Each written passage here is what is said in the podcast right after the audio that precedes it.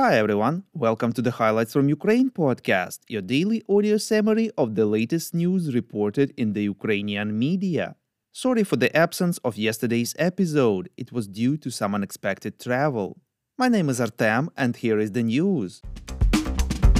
For 476 days, Ukraine defends itself against the forces of the Russian invasion. Deputy Defense Minister Hanna Maliar informed that it is extremely challenging for the Ukrainian forces to conduct the counteroffensive, as the Russian troops have densely mined the fields and are actively resisting. But despite this, the defense forces are steadily advancing, reports Interfax Ukraine. According to her, in the meantime, the Russians are conducting the offensive on a few fronts as well. In addition, the Russian forces are increasing the quantity of the attacks, artillery, mortar, and aircraft ones, and thus trying to hold back Ukraine's offensive. The Russians are actively using anti tank guided missiles and kamikaze drones. Maliar stressed that on Monday and Tuesday the Russians had not advanced on the Bakhmut front. Sky News informs that Western states estimate that since the beginning of the counteroffensive actions, the Ukrainian forces have been able to advance 7 kilometers deep into the Russian occupied territories and liberate at least four villages, reports European Pravda. According to anonymous Western defense officials, the Russian side is generally well prepared for the counteroffensive actions by Ukraine, which is why so far the advance has been slow. The Russian forces have put up a good defense and have been falling back between tactical lines.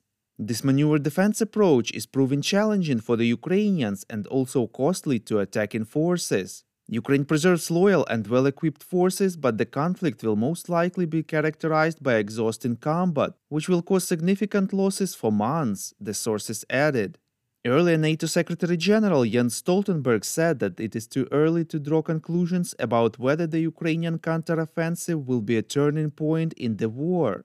But he added that Ukrainian troops are advancing and liberating more occupied territories.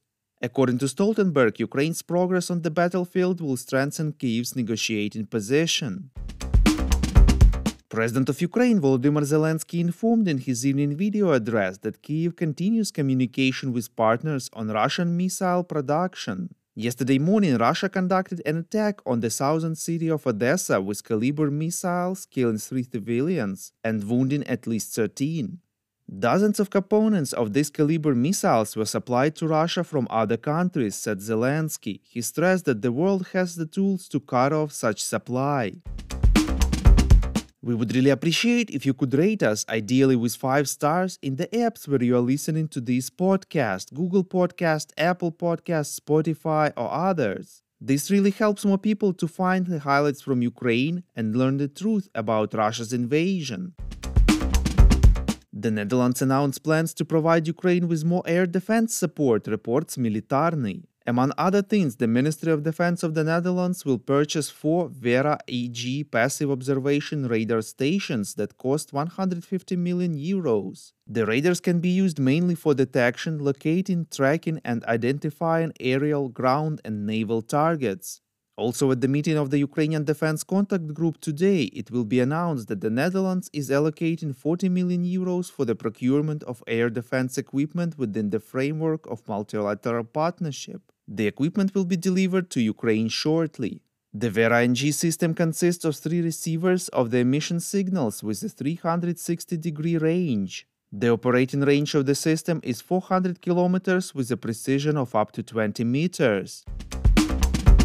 Belarusian dictator Alexander Lukashenko announced that his country has begun receiving Russian tactical nuclear weapons, reports Ukrinform. According to him, some units are three times more powerful than the atomic bombs the US dropped on Hiroshima and Nagasaki in 1945. If confirmed, this will be Moscow's first move of such warheads outside of Russia since the collapse of the Soviet Union. PropertyMate, a US startup founded by Ukrainians, raised 5.5 million US dollars investments, reports Forbes Ukraine. PropertyMate helps and simplifies the search of purchase of newly built housing in the US. Now the company plans to enter new real estate markets. Thank you for listening to the highlights from Ukraine. We are a commercial initiative of just two people and we need your help to grow. Share information about the podcast, rate us in the app, subscribe to our Patreon. With your support, we are getting better. We call on you to demand from governments of your countries to impose the toughest sanctions possible on Russia and its citizens to stop their invasion of Ukraine.